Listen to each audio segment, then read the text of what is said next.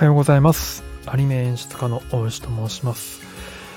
えーこの番組はですね、僕が普段アニメの演出家として、えー実際にアニメを作ったりしていますので、アニメの制作現場で働いている者目線でですね、アニメについてのいろんな話、まあ、薄い話から、まあ、かなり深掘った話をしていきたいと思っております。で、えっ、と、まあ、ここ2、3回の放送は結構薄い話が多かったんですけど、すいません。今日はですね、結構がっつりアニメの話をしたいと思ってます。まあ、かなり1週間遅れになっちゃってるんですけど、えー呪術廻戦の17話、えーっと、京都姉妹高校交流会団体戦丸3ってやつのですね、えー僕の見た感想と、まあ、分析というか、まあ、勝手にアニメ解説というのをやってみたいと思います。はい。あの、まだ見てない方は内容についてかなり触れるので、もし、ちょっとそういうのが嫌だって方はですね、あの、アニメを見てから聞いていただけると良いかなと思っております。特にその先の汗についての動向っていうのは触れないので、先の汗についてのネタバレとかはないのでご安心ください。はい。では参りたいと思います。えーっとですね、まあ、今回は総評で言うと、いや、素晴らしかったですね。前回の格闘シーン、パンダと、えーメカ丸の戦闘シーンもすごくわかりやすくて、えっ、と、地形を利用したアクション、うんめちゃくちゃ素晴らしかったんですけど、今回もですね、地形を利用したアクションとか、うんと、原作からの改変部分とかの工夫、えーもろもろめちゃくちゃ素晴らしかったなって個人的には、えー思いました。えー一つ一つちょっとピックアップしていきたいと思っております。まずですね、えっ、と、マキ VS ミワちゃんですね。あの、髪の長い、えっ、と、銀髪の、えースーツ姿の、えー女性とですね、刀を使う新陰流の女の子と、えっ、と、マキですね、えっ、と、双子の姉の方ですね。えーの格闘シーン、これはですね、あの原作だと、まあ、山林の中でやっていて、すごく狭いところで、うんと、切り合ってるんですね。で、それであの、マキがすごく大刀を振り回していて、うん、その大刀をこの狭いところでよく使えるなっていうその三輪のセリフにも、まあ、引き立たせるかのようにすごく狭い空間でやってるんですよ。でもアニメの方は結構、まあ、そのセリフは活かしてるんですけど、比較的広い感じなんですよね。うんで、えっ、と、原作にない部分で言うと、あの、崖のところにどんどんどんどん三輪を追い詰めていってですね、え最終的に三輪をこうバーンとこう崖の方に蹴り飛ばして崖の下に三輪がどんどんゴロゴロゴロゴロ転がっていって下の川のシーンに行く移るんですね。場所が移動するんです。でこの川のシーンがまた見どころでですねこれ多分結構こだわってらっしゃったんじゃないかなと思ってて多分うんとまあメカ丸とパンダのシーンも結構山林を使ってたので前の数の。多分やっぱり同じようなところで戦ってるとちょっとやっぱり見てる方に飽きちゃうっていうところもあって変えたんじゃないかなっていうのとやっぱり女性キャラにあの水面の波紋とあの、えっと反射の光を当てるとやっぱりすごく綺麗なんですよね。なのでマキとミワのえっとまあ、魅力がですね非常にあの水面によって効果によって非常に映えてあの効果的に出てたと。であとはうんと多分これが俺僕的にはですね あのこれがやりたかったカットなんじゃないかなと思ってるのが三輪がゴロゴロ転げ落ちてってバシャーンと水に落ちてですね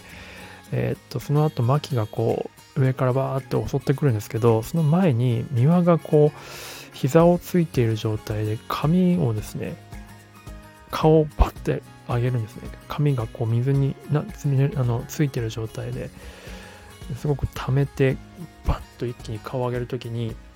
その勢いよく顔を上げた時にですねちょっと顔の頭の軌道に遅れて長い髪の毛がブワッとこ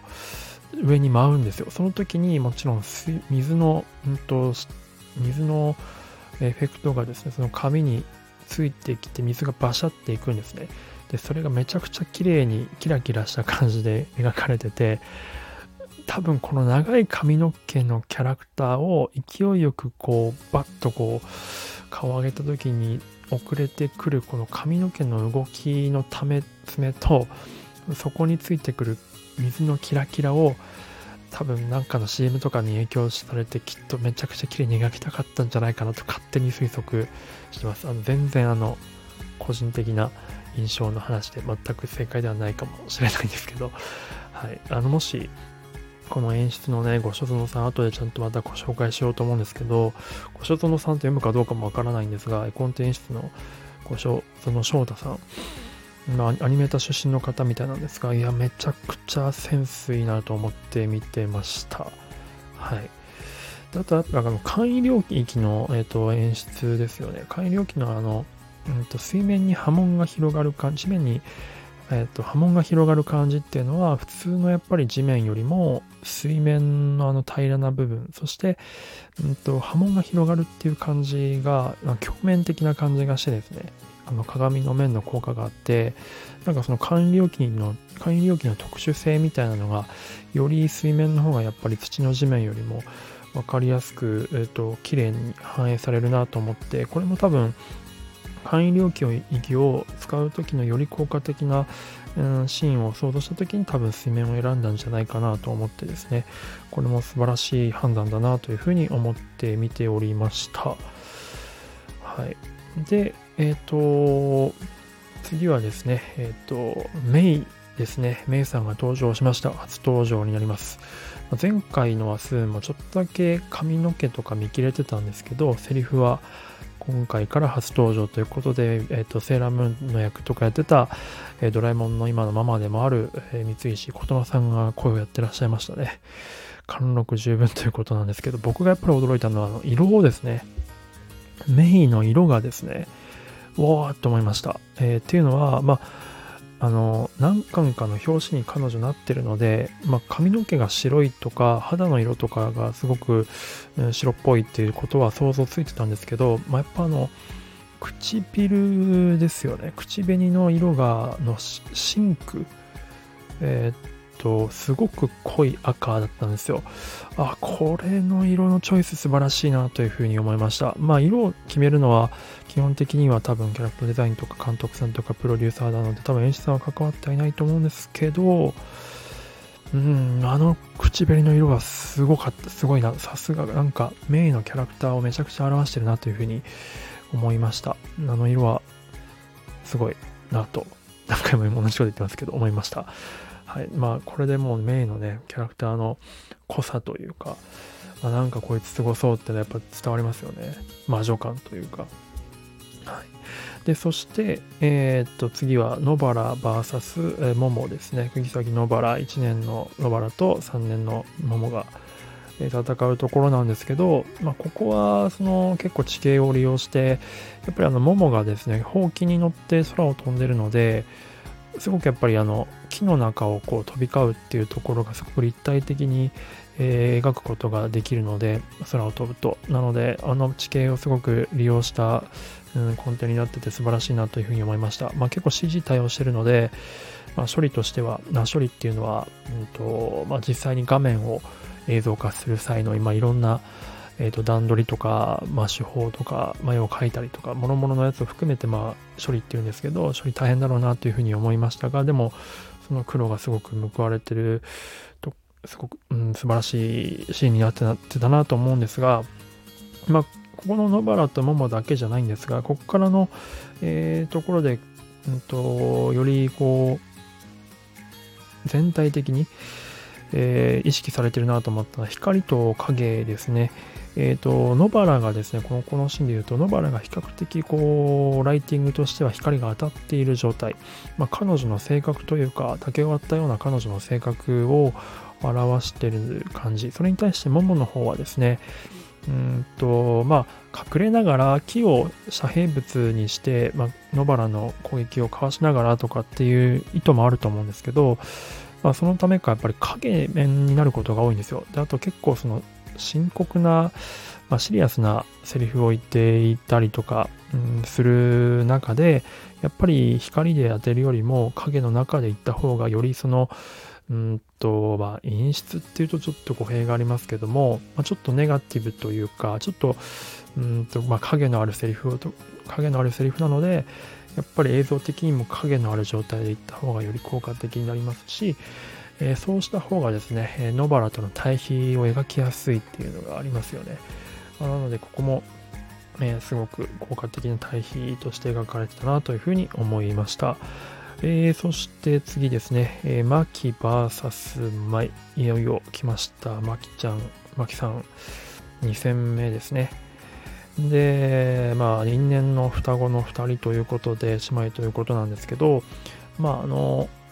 最初の方ですね、2人が、えっと、ま、相まみえるちょっと直前の向かい合ってるシーンのところでちょっともし見返せる方は見返していただきたいんですけど、えっと、マフカンで2人をすごいロングショットで捉えてるんですね。木の上みたいなところから。で、そこでその構図がすごく、えー、この2人の関係性を示してるなって思ったのが、え、ポーズ、え、2人はですね、同じようなポーズをしてるんですね。あの、マキは、えー、と、刀を構えている。刀、宮から取った刀ですよね。を構えていて、で、前は銃を構えて、どちらも右手を、えーと、相手に向かって差し出してるっていう感じ、すごく対照的なポーズなんですけど、2人の間にですね、えーと、木の枝の葉っぱが完全にその画面をあの縦断してるんですね。なので、えっと、2人の空間が一緒じゃないというか、と、2人のあの間に枝があることによってなんか空間が断絶してる効果が空間が断絶してるんですね物理的に見た目としてはなのでその2人の、まあ、断絶した関係性というかその現状の2人の、まあ、距離感みたいなところが、えー、構図一発で出てるセリフにも書かれてないんですけどえー、構図一発で見せてるっていうところがですね、本当に素晴らしいなというふうに思いました。こういうレイアウト僕個人的にすごく、えー、好きなんですね。これが姉妹の、まあ、水を表現してたのかなというふうに思います。えー、そしてあとは直人大先生ですね。え、ー、と、まあ、全員家の現代の当主ということなんですけど、あの、やっぱり、まあ、これから、まあ、後から多分出てくる、がっつり出てくるキャラクターということなんですけど、うんと、まあ、そこなのであんまりここでは見せられないっていうことで、まあ、思いっきり影面に入って、まあなんかラスボス感というか、ボス感ありましたよね。まあ、すごいなんかやつがいるみたいな感じ、強そうな感じがやっぱり影面にいるとよく際立つので、まあ、それも原作にはない光と影の演出でした。はい。で、えっ、ー、と、次がですね、まあ、これがすごくこだわってるなと思ったのが、これ最後のポイントなんですけど、えー、舞の構築術式のところですね、あの弾丸を、えー、自分の重力で、うんと、1個作り出すというやつです。あの、なので、リボルバーに入ってる弾丸の数が6個だと思わせておいて、で、前に、マキに対してリミスリードさせておいて、実はもう一発ありましたよで、そのもう一発で、えー、っと、マキを追い詰める。で、そのためにずっと術式も、えー、っと、初恋の話もあんたにはしてなかったっていうようなセリフがあるぐらい、ずっと隠し通してた中で、え初めてここで公開する術式っていうことで、本当に、まあ、マキに対していろんな思いがある中で、えー、奥の手中の奥の手ですよね。もう一回だけのサプライズ。これが、もう、もうこれでネタバラシしたら次からもう通じないわけなんで、ただこの一瞬のためだけについていた、まあ、ブラフというか、うんと、まあ、隠していた、うんと、まあ、暗記的なことですよね。まあ、この前半の方で三輪に対してマキが暗記を使ったりとかしてるので、まあ、それもなんか2人ともちょっと似た発想だなとか思いながら見てました。ちょっとそれも対比的に描かれてるなというふうにも思いました。で、えー、とこの構築図式が結果的に言うと、まあ、マッキーがですね片手一発で受け取っちゃうんですよね あのパワフルですよねあの弾丸を素手で受け止める巻みたいな。で、まあ、さっき言ったみたいにですね、前にとっては本当に隠しに隠してた奥の手だったんですけど、これで勝ちだわって言った瞬間受け止められた時の舞の方のえっていうところの表情、受け止められた瞬間の舞のリアクションのカットをもう一回見直してほしいんですよ。通常、もし、あの、あんまりまあ、例えば僕とかで言うともしかしたらやりかねないのが驚きを演出するために、えー、と目のアップとかで目を見開くとかやっちゃいがちなんですよ。驚く。え？とかってやっちゃいそうなんですけど、ここがこの五所園さんの素晴らしいなってところで、ポンって引くんですよね。あの、すごく引いた感じのバストショットになるんです、前の。で、上の方とか、画面のその頭の上の方の空間もちゃんと開けた状態で、その絶望感え？っっていうその肩透かし感っていうのがですねそのレイアウトにすごく表現されててですね。なんでかってそれまではずっとアップアップアップなんですよ。これで決めてやるわよ的な前のアップのその目それこそ目のアップのカットとか口のアップのカットとか。でそれに対してマキがあ弾食らっちゃうやばいマキややばいみたいな。それもどんどんアップのカットですね。アップアップアップって続いてる中でバシッと受け止められた後の前のポンって引いたことがですねカメラを引いたことがすごく効果的にそのまあ牧の凄さと前のそのうんと絶望感みたいなのが出てる。いやこれは素晴らしいなというふうに思いました。はい、でその後ですね、あの舞はですね、受け止められた後も手がなくなってしまって、まあ、どうしようもなくなってですね、うんと、るんですけど、この後原作の方では、まあ、そのマギのモノローグがセリフだけで語られてですね、えー、文字だけになるんですけどその文字が開けた時には、えー、っともう決着がついてて私の勝ちだみたいな感じになってるんですよ牧の方が。前に対して。で前はもうなんか膝をついてしまっている状態になっちゃうんですけどここがですねアニメをまたちょっとですね一つこの前に前に対しての多分お見入れが多分このご所属が強いんですよね。あのなすすべもないはずなのに、えー、っと歯を食いしばってですね舞はこの後銃を持ってですね弾のない入ってない銃を持って牧に対して殴りかかるんですよね。で体術になると舞はもう絶対に牧にかなわないって自分でも分かってるしで牧は牧もそんなことが分かってるはずなのに舞がそれでも、うん、と殴りかかってくる。えー、っていうところのちょっと意外なところの表情とか、で、まあもちろん、無様に、うんと、うん、あの、蹴り飛ばされたりとかしちゃうんですよね。まあ、岩巻に。えー、でもその無様な感じが、あの高飛車な舞がそこまでして牧に向かってこう飛びかかっていくっていうところがですねうんと、まあ、前に舞が牧に対して思っている感情とかっていうところがより強調される何とも言えない、えー、感じだなというふうに思ってですね。これもやっぱり、うん、素晴らしいなというふうに思いました、うん、あっさり決着を、うんと結果を描くのではなくその舞の無様にやられる感じをちゃんと描くっていうところはいやーすごいなと思いましたはい。で、えっ、ー、と、その後、決着の構図ですね。ここでもまた光と影が出てきます。えー、牧の方が、まあ、勝者である牧の方がですね、光が当たっていて、まあ、まあ、舞ですね。舞の方が、まあ、木の根元の方に座ってるからってのもあるんですけど、うんと、影面になってる。まあ、光と影で、まあ、明暗くっきりという感じですよね。まあ、これは勝者と敗者っていうだけじゃなくて、まあ、やっぱりこうメンタル的なところの表現の差だなと思ってます。あのやっぱり過去に縛られている前に対してもう前を完全に向いている巻っていうところで光と影が演出されててでその後ですね舞がですね嘘つきって言って、えーとまあ、その後文字がテロップが出てきて釘崎野原と全員前が、えーと、危険って出てくるんでエンドロールに行くんですけど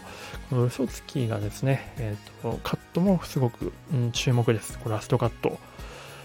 えっ、ー、と